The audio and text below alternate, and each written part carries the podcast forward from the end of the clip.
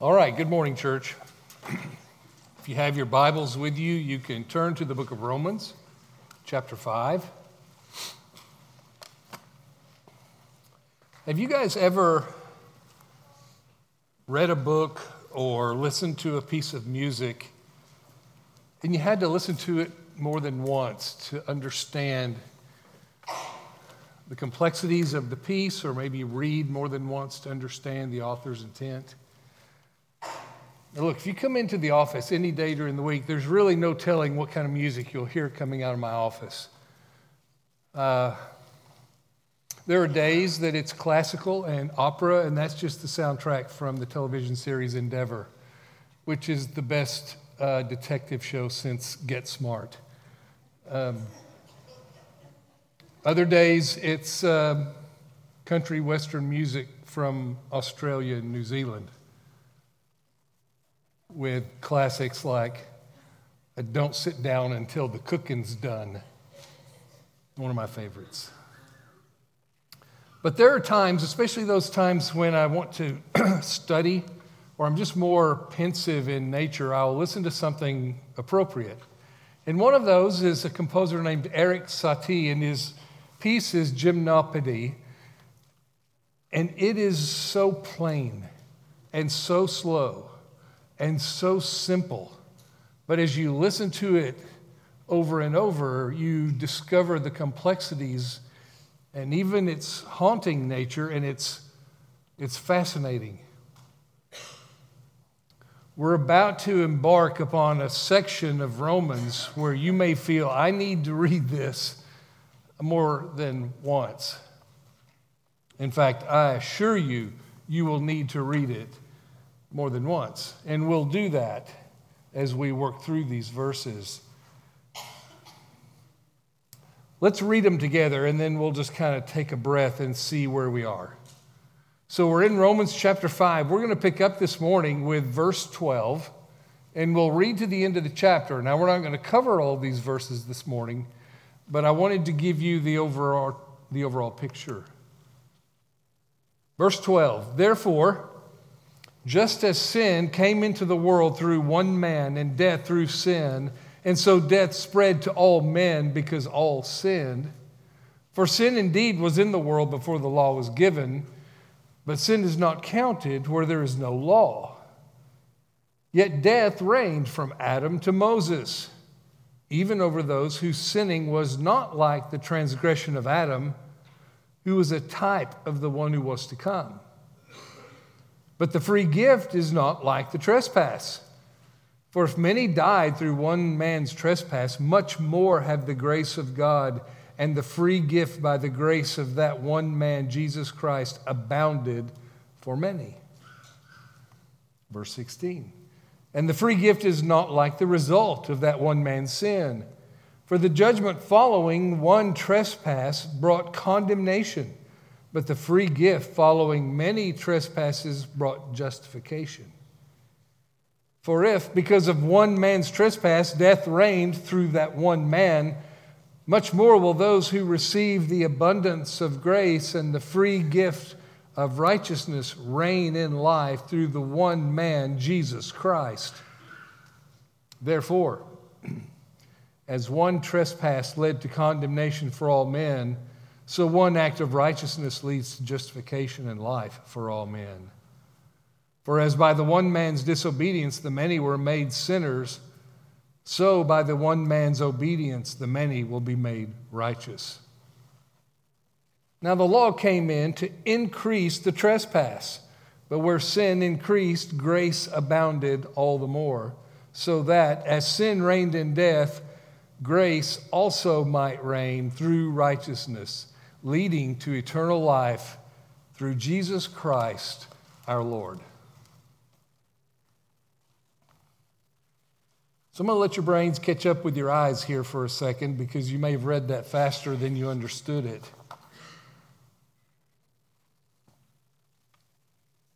You ever feel like so far we've been in the baby pool of Romans and we just jumped off into the deep end?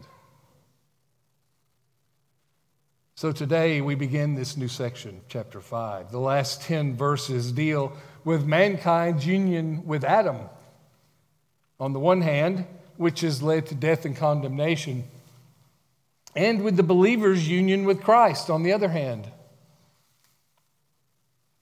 And this latter union leads to life and to righteousness.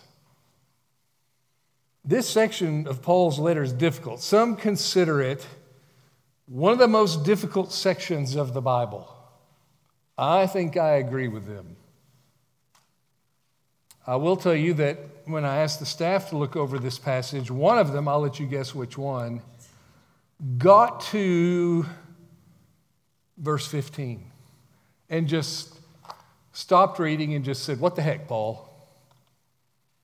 And that's kind of what you feel like when you read through this is what, what are you, what?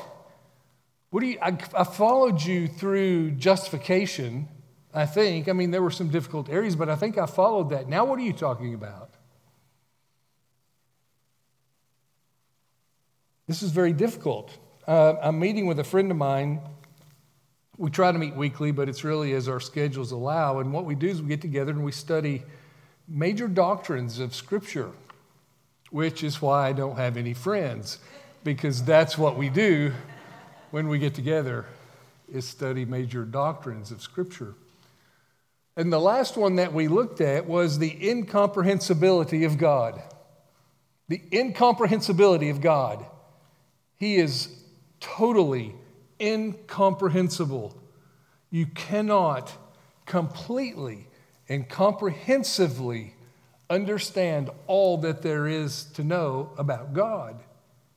You cannot take the infinite, which is God, and put it into the finite, which is the space between here. And as we know, some of us are more finite than others. But you can take the least finite person you think in the room, the brightest mind, the smartest person. You may think that because of what they do for a living. It's very difficult. They must be very smart. Or maybe because of their education. They've many, many degrees, and so they've obviously been to college and university, so they must be less finite in their thinking than I am. Or perhaps it's just because you heard them in Sunday school with uh, probing questions or insightful comments, and it led you to believe that they are very bright. Or, of course, it could be because you hear them preach week in and week out. Never mind, it doesn't really matter. Um, you still cannot fit the infinite into the finite. God is incomprehensible. His knowledge is not comprehensive, it's apprehensive. We are to take hold of it as we can as we mature in Christ. We take hold of more and more knowledge of God. In fact, you could take hold of all of the knowledge of God that exists in the Bible. You could be an expert on God. You could know everything that is written about his character and his nature and his behavior in the Bible. And your knowledge would not be comprehensive because God has not chosen to reveal everything about himself. So our knowledge is incomplete. I think as we look at this whole topic of our union with Christ, our knowledge will be incomplete. But I believe it is very important. The Scottish pastor and theologian James Stewart called union with Christ the heart of Paul's religion. How can it be the heart of Paul's religion and we don't even know what it means? Adding that this, more than any other conception, more than justification, more than sanctification, even more than reconciliation, is the key which unlocks the secrets of his soul. Pretty strong for something we know so little about. John Murray went even further and said union with Christ is the central truth of the whole doctrine of salvation. Yet, strangely, this is a widely neglected theme. Arthur Pink says this. This quote will be on the screen. The subject of spiritual union is the most important, the most profound and yet the most blessed of any that is set forth in the sacred scriptures. And yet, sad to say, there is hardly any which is now more generally neglected. The very expression spiritual union is unknown in most professing Christian circles. And even where it is employed, it is given such a protracted meaning as to take in only a fragment of this precious truth. Probably its very profundity is the reason why it is so largely ignored. So many preachers avoid subjects like this. Our elders here believe that it's not wise to neglect anything that God has seen fit to reveal to us, particularly something as important as this.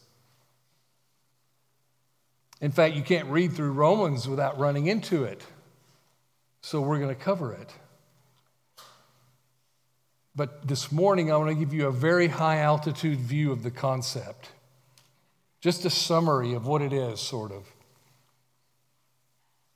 So, where are we in the letter? How does this fit into the context of what Paul is saying?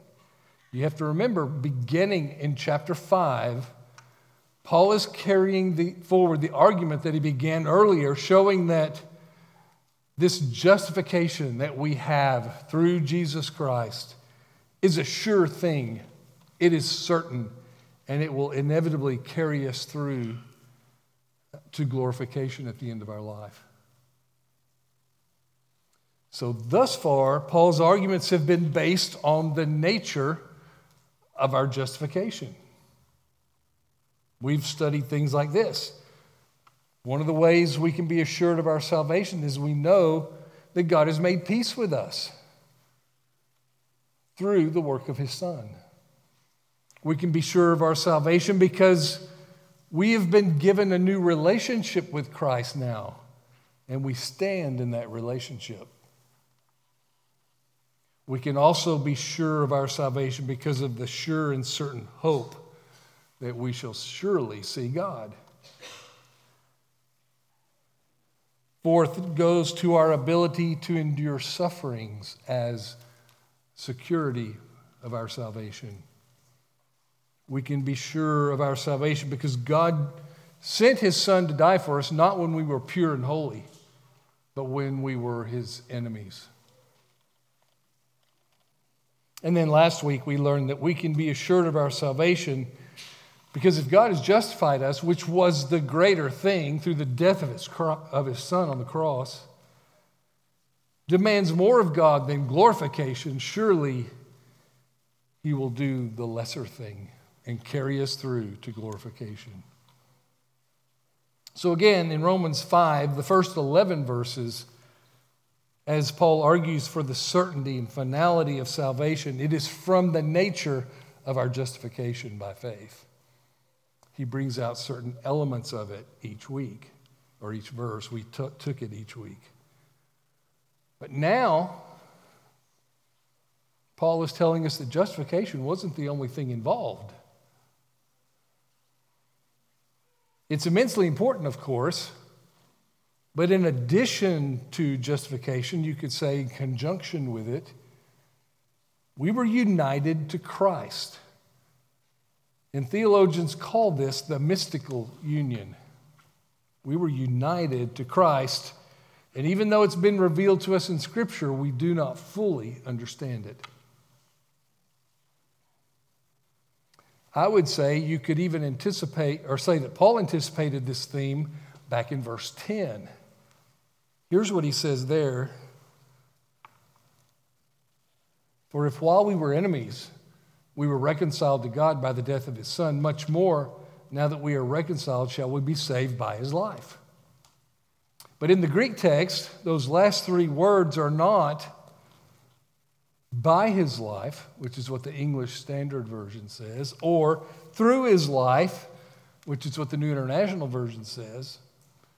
But the Greek text says, in his life. So much more now that we are reconciled, shall we be saved in his life. Is this important? Well, yes, I think it is. Here's why. When we say through his life or by his life, Those words mean either or both of two things. One, it could mean that we are saved through Christ, that is, by his work on the cross. Or it could mean that we are saved through faith in that work on the cross. of course, both of those statements are true. But that's not the idea here at the end of verse 10. The first part of 10 does say that, exactly. But the second part goes beyond it and it makes a contrast. The argument is if God has saved us through the death of Christ, through faith in his atonement, he will certainly save us by our being in his life. There's that union. And at this point in the letter, verse 10, we don't even know what that means, which is why verses 12 through 21 explain it. So, all I'm saying here is that Paul is here developing what he introduced back in verse 10. D. Martyn Lloyd-Jones says that that word in, back in verse 10, means in the sphere of, or in the realm of, or in connection with the life of Christ. now, as we continue in Romans, we're going to see Paul unfold a sequences of deliverances deliverance from sin, from death, and from the law, each of which result in spiritual victory. What makes that possible is our union with Christ.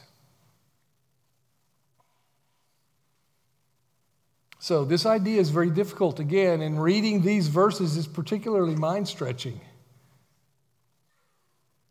So, let's probe it a little deeper before we jump into these verses next week. There are two important points to keep in mind. First, the union of the believer with Christ is one of three great unions in Scripture which are difficult to understand. The first is the union of the persons of the Godhead in the Trinity. Christians, as well as Jews, speak of one God. Yet, on the basis of the revelation in Scripture, the revelation about God, we who are Christians say that we also believe that this one God exists in three persons the Father, the Son, and the Holy Spirit. We can't completely understand how that works. In fact, I've challenged some of you to come up with an illustration of the Trinity that doesn't fall into a heresy that the church has already attacked and you cannot do it. Don't talk to me about the egg or about ice and steam and water. Don't, uh-uh. Don't talk to me about being a father and an uncle and a brother all at the same time. All of those fall into the category of one or another heresies that the church has faced. It's difficult to understand. But the Bible teaches it, and so we believe it. The second mystical union is that of the two natures of Christ in one person. When Jesus came to earth, he's one person. He doesn't have multiple personalities. Nevertheless, he is both God and man. He possesses two natures. If you want to know the definition of that, I'll direct you to the Council of Chalcedon, which was AD 451. This ought to clear things up for you. Jesus is to be acknowledged in two natures inconfusedly, unchangeably, indivisibly, inseparably. The distinction of natures being by no means taken away by the union, but rather the property of each nature being preserved and concurring in one person and one subsistence, not parted or divided into persons but one and the same God. If you understand that, you're a, you're a much better person than I am. That needs to be parsed, a phrase at a time, to see what in the world they're saying. But even though I don't fully understand it, I believe it the two natures of Jesus because that's what Scripture teaches. So we have a similar situation here in the union of believers with Christ. We're probably never going to know this fully, comprehensively. But it is important, and therefore we should hold on to it and try to gain understanding. Remember, I said there were two important points. Well, here's the second one. The union of the believer with Christ is not a concept that was invented by Paul, but rather it was first taught by Jesus and then built upon by Paul. Now, I will admit to you, Jesus never used the words mystical union that we know of, but he taught in other ways by analogies, for example. These are frequent in Scripture, so let's look at a couple of examples. First, we have the vine and the branches. Now, remember, we're talking about being united with Christ somehow, some mysterious way. So, the first example he gives is the vine and the branches. And we go to John 15 to see that. Uh, this is one of Jesus' final discourses before his arrest. John 15, 1. I am the vine, I'm the true vine down to verse 4. Abide in me, and I in you. As the branch cannot bear fruit by itself unless it abides in the vine, neither can you unless you abide in me. I am the vine, you are the branches. Whoever abides in me and I in him, he it is that bears much fruit. For apart from me, you can do nothing. So you see the references to some this abiding in Christ is very similar to the idea of our union with Christ. We can't do anything apart from Him. The emphasis in this passage is upon the power of Christ nourishing and working itself out through disciples. Paul touches on this in Romans 11. He talks about Jewish branches being cut away, broken off an olive tree so that Gentile branches might for a time be grafted in. When we talk of the fruit of the Spirit in Galatians, we have this idea in mind as well. So, first we have the vine the branches. Second, we have the Lord's Supper. On that same evening, when Jesus described himself as the vine, he gave instructions for observing the Lord's Supper, and he said stuff like this This is my body, and this is my blood of the covenant, which is poured out for the forgiveness of sins. So, somehow in this, there is some symbolic participation in the life of Christ. Jesus taught in other places that he was the bread of life. John chapter 6, verse 35, Jesus said to them, I am the bread of life. Whoever comes to me shall not hunger, and whoever believes in me shall never thirst. You remember the woman at the well in Samaria? John chapter 4. Everyone who drinks of this water, the water from the well, will be thirsty again. But whoever drinks of the water that I will give him will never be thirsty again, but it will become a spring of water welling up to eternal life.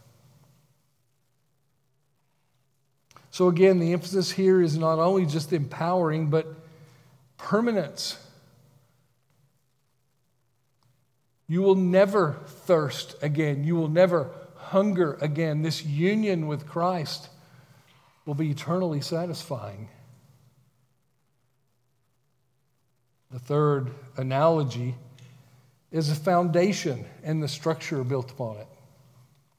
Jesus initiated this image when he spoke of himself as the solid foundation in Matthew chapter 7. Everyone then who hears these words of mine and does them will be like a wise man who built his house on the rock. And the rain fell and the floods came and the winds blew and beat on that house, but it did not fall because it had been founded on the rock.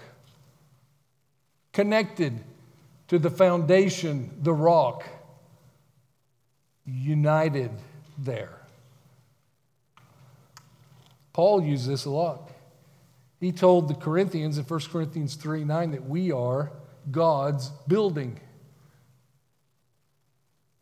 In Ephesians 2, he says, So you're no longer strangers and aliens, but you are fellow citizens with the saints and members of the household of God, built on the foundation of the apostles and prophets, Christ Jesus himself being the cornerstone. That is what we are built upon. In the next verse, that building becomes a temple. Verse 21 says, In whom the whole structure, being joined together, grows into a holy temple in the Lord. So, in whom, at the beginning of that verse, in whom the whole structure being joined together refers back to Jesus in the previous verse. It's only because we are in Christ that this is possible. You want to get even more mystical and less understanding? That verse also teaches that not only are we joined to Christ, but we're joined to one another at the same time. It's something to think about. Fourth, the head and members of the body. This is one of Paul's favorites, Ephesians 1. And he put all things under his feet and gave him as head over all things to the church, which is his body, the fullness of him who fills all in all. Ephesians 4, verse 11. And he gave the apostles, the prophets, the evangelists, the shepherds, the teachers to equip the saints for the work of ministry, for building up the body of Christ. And a few verses later, so that we may no longer be children tossed to and fro by the waves and carried about by every wind of doctrine, by human cunning, by craftiness and deceitful uh, schemes. Rather, speaking the truth in love, we are to grow up in every way into Him who is the head, into Christ, from whom the whole body, joined and held together by every joint with which it is equipped, when each uh, part is working properly, makes the body grow so that it builds itself up in love. So, in these verses, the emphasis is on really two things growth and the proper functioning of the church and the fact that each Christian is needed for that functioning. The final example here is that of marriage between a man and a woman who are joined to form one flesh, one family. This image is in the Old Testament, the book of Hosea, where God is portrayed as the faithful husband who is deserted by Israel, the unfaithful wife. Jesus picked up on the theme by speaking of a marriage supper to which all who have faith are invited in Matthew 22. However, it is really Paul who develops this theme in Ephesians, mixing it with the image of Christ and the church. Ephesians chapter 5, verse 22. Wives, submit to your own husbands as to the Lord. Wives, submit to your own husbands as to the Lord. Wives, submit to your own husbands. I'm sorry, I get hung up on that one. It's one of my favorites. Verse 23 For the husband is the head of the wife, even as Christ is the head of the church his body, and he is himself its Savior. Now, as the church submits to Christ, so also wives should submit in everything to their husbands.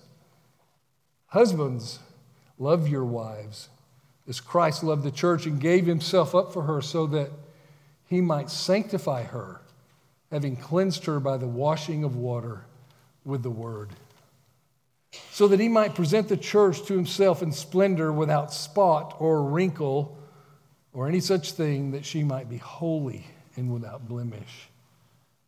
In the same way, husbands should love their wives as their own bodies. He who loves his wife loves himself. And then we skip down to verse 32, and it says, This mystery is profound. And I'm saying that it refers to Christ and the church. So the emphasis in this example is upon a love bonding.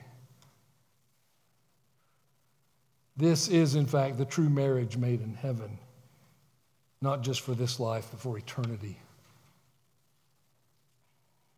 Now, in upcoming sermons, we're going to compare this doctrine of our union with Christ with our union with Adam. We'll look at that in detail. But I want to close here this morning by trying to put our union in, Christ in the widest possible setting. Remembering that Paul here is writing to uh, assure us of our security and our salvation. So I want to look both backwards and forward at this idea of salvation. And I'm quoting here a lot from John Murray, who wrote a book called Redemption Accomplished and Applied. And in that book, there's a chapter called Union with Christ. So when you think of salvation, how far back can you go? How far back do you imagine there is an element of salvation? Well, the furthest back you can go regarding salvation is the concept of election. An election upsets a lot of people, but it's in the Bible. You can look it up. The only thing we can argue with is the basis for that election if you want to. Here's what Murray says The fountain of salvation itself in the eternal election of the Father is in Christ. Our election by God the Father is in Christ. Ephesians chapter 1, verse 3. Blessed be the God and Father of our Lord Jesus Christ, who hath blessed us with all spiritual blessings in the heavenlies in Christ, even as he chose us in him before the foundation of the world. Even as he chose us in him before the foundation of the world. The Father elected, he chose from all eternity, but he did so in Christ. We're not able to understand all that is involved. It hurts my head to think about how my union with Christ could be considered in my election before I was ever born. The fact is plain. There was no election of the Father in eternity apart from Christ. And that means that those who will be saved were not even contemplating by the, contemplated by the Father. In the ultimate counsel of his predestinating love, apart from union with Christ, they were chosen in Christ. So that's pretty far back to go to still be in Christ. As far back as we can go in tracing salvation to its very fountain, we find union with Christ. It is not something tacked on, it is there from the outset. Let's move on to redemption. It's also because the people of God were in Christ when He gave His life a ransom and redeemed them by His blood that they've been secured. They are represented as united to Christ in His death in his resurrection and in his exaltation in heaven. Let me read to you Ephesians chapter 2, verse 4. But God, being rich in mercy, because of the great love with which he loved us, even when we were dead in our trespasses, made us alive together with Christ. By grace you have been saved, and raised us up with him, and seated us with him in the heavenly places. Hence, we can never really think of redemption wrought by Christ once and for all apart from his union with his people. Which was affected from the very election of the Father in Christ from eternity past. So let's move on. Really, the first thing that happens to us as people in salvation is regeneration. It is a new creation. Our dead soul is replaced with a live one. And it is in Christ that the people of God are created anew. Ephesians 2:10. We are his workmanship. We are created in Christ Jesus unto good works. Shouldn't surprise us that the beginning of salvation, as far as actual possession of it goes, should be in the union with Christ. We know our, its origin had its start in the election of the Father in Christ. The redemption was accomplished in Christ.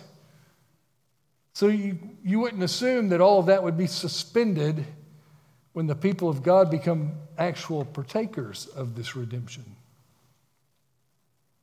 Finally, glorification. It is in Christ that the people of God will be resurrected and glorified. 1 Corinthians 15 22. For as in Adam all die, so also in Christ shall all be made alive. But each in his own order Christ the firstfruits, then at his coming, those who belong to Christ. You see the great scope of salvation from the election of God in eternity past to the glorification of the sons of God in eternity future is based on the union of the believer with Christ. That's why it is so important that we're going to study it thoroughly. Assurance of salvation, security in Christ. That's what we're dealing with in these middle chapters of Romans. While there are many things in there meant to encourage us, perhaps the greatest is that we are in Christ. So I guess the question you have to ask is Am I really in Him? Am I a Christian? And so, how do you know? Well, you can't look backwards into eternity past to pry into God's hidden counsels to find out. And you can't look into eternity future to see yourself as one who's been glorified. So all you have is the present. But if you probe the present, you can know. You remember we used that marriage illustration? You can ask yourself, does that illustration apply to me?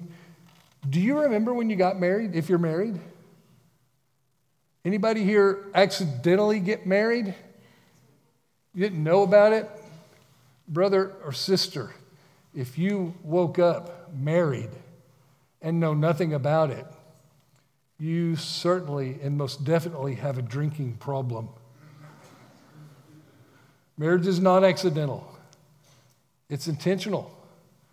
Many people remember their vows. Many better people than me remember their vows. When we talk about our relationship with Christ, do you remember those vows? Have you vowed to take Jesus to be your loving and faithful Savior in plenty and in want?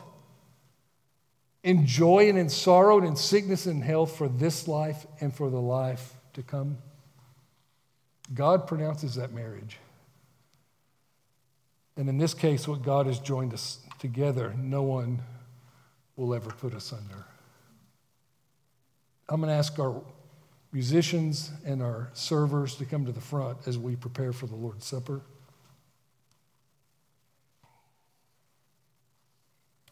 Here at Fairway, we regularly worship by observing the ordinance of the Lord's Supper as instructed by Jesus. At our church, if you're not a member here, you're still welcome to participate with us, provided you have accepted Christ as your Lord and Savior. You've been baptized by immersion, and you're a member in good standing of a church. If that's the case, you can join us this morning. Otherwise, we would ask that you respectfully um, abstain. Before taking it, the Bible teaches that we should examine ourselves, examine our heart for sin that needs to be confessed, and also take time to examine, think about, contemplate the elements before us, the body broken for you and the blood spilled for you. So I'm going to ask our men to come and prepare the elements for service. At this church, we do not take the elements to you. We will dismiss you an aisle at a time to come up, take your elements, and return to your seat, and then we will take them together. If you are unable to come up, then all we ask is that you kind of raise your hand. We have a gentleman who will bring them to you. Okay, let's begin the distribution.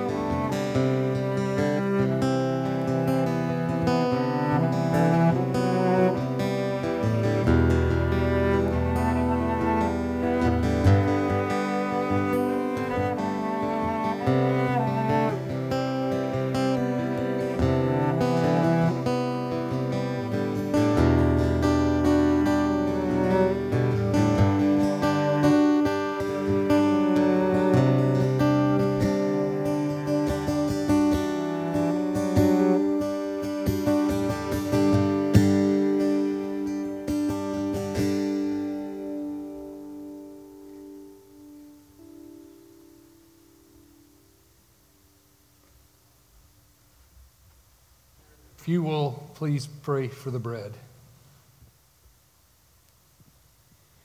Jesus, over and over again, we thank you for your broken body for us, your sacrifice, your willingness, your obedience. You're not seeing yourself as having equal standing with the Father, coming, enduring shame and persecution. We thank you for your broken body as we remember you this morning. We pray in your precious name. Amen. 1 Corinthians, Paul writes that the Lord Jesus, on the night when he was betrayed, took bread, and when he had given thanks, he broke it and said, This is my body, which is for you. Do this in remembrance of me.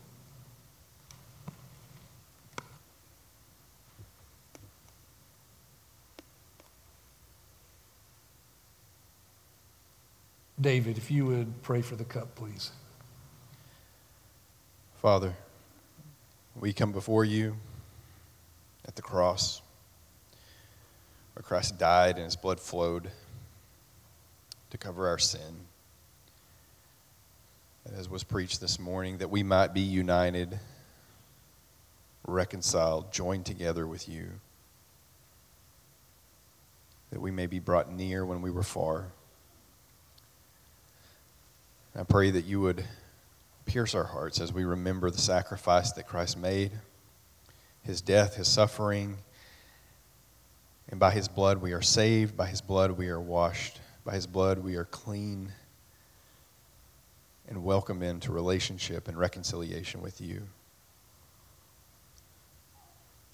I pray that our lives would be one of worship in response to that love that our spirit, our soul, and our body would be blameless before you and free from blemish at Christ's coming. It's in Jesus' name I pray. Amen. The passage continues in the same way. Also, he took the cup after supper, saying, This cup is the new covenant in my blood. Do this as often as you drink it in remembrance of me. It says, For as often as you eat this bread and drink the cup, you proclaim the Lord's death until he comes. Back in Matthew 26, where this is recorded, it says that they, they sang a hymn and left. So that's what we'll do this morning. Josh, if you'll lead us, please.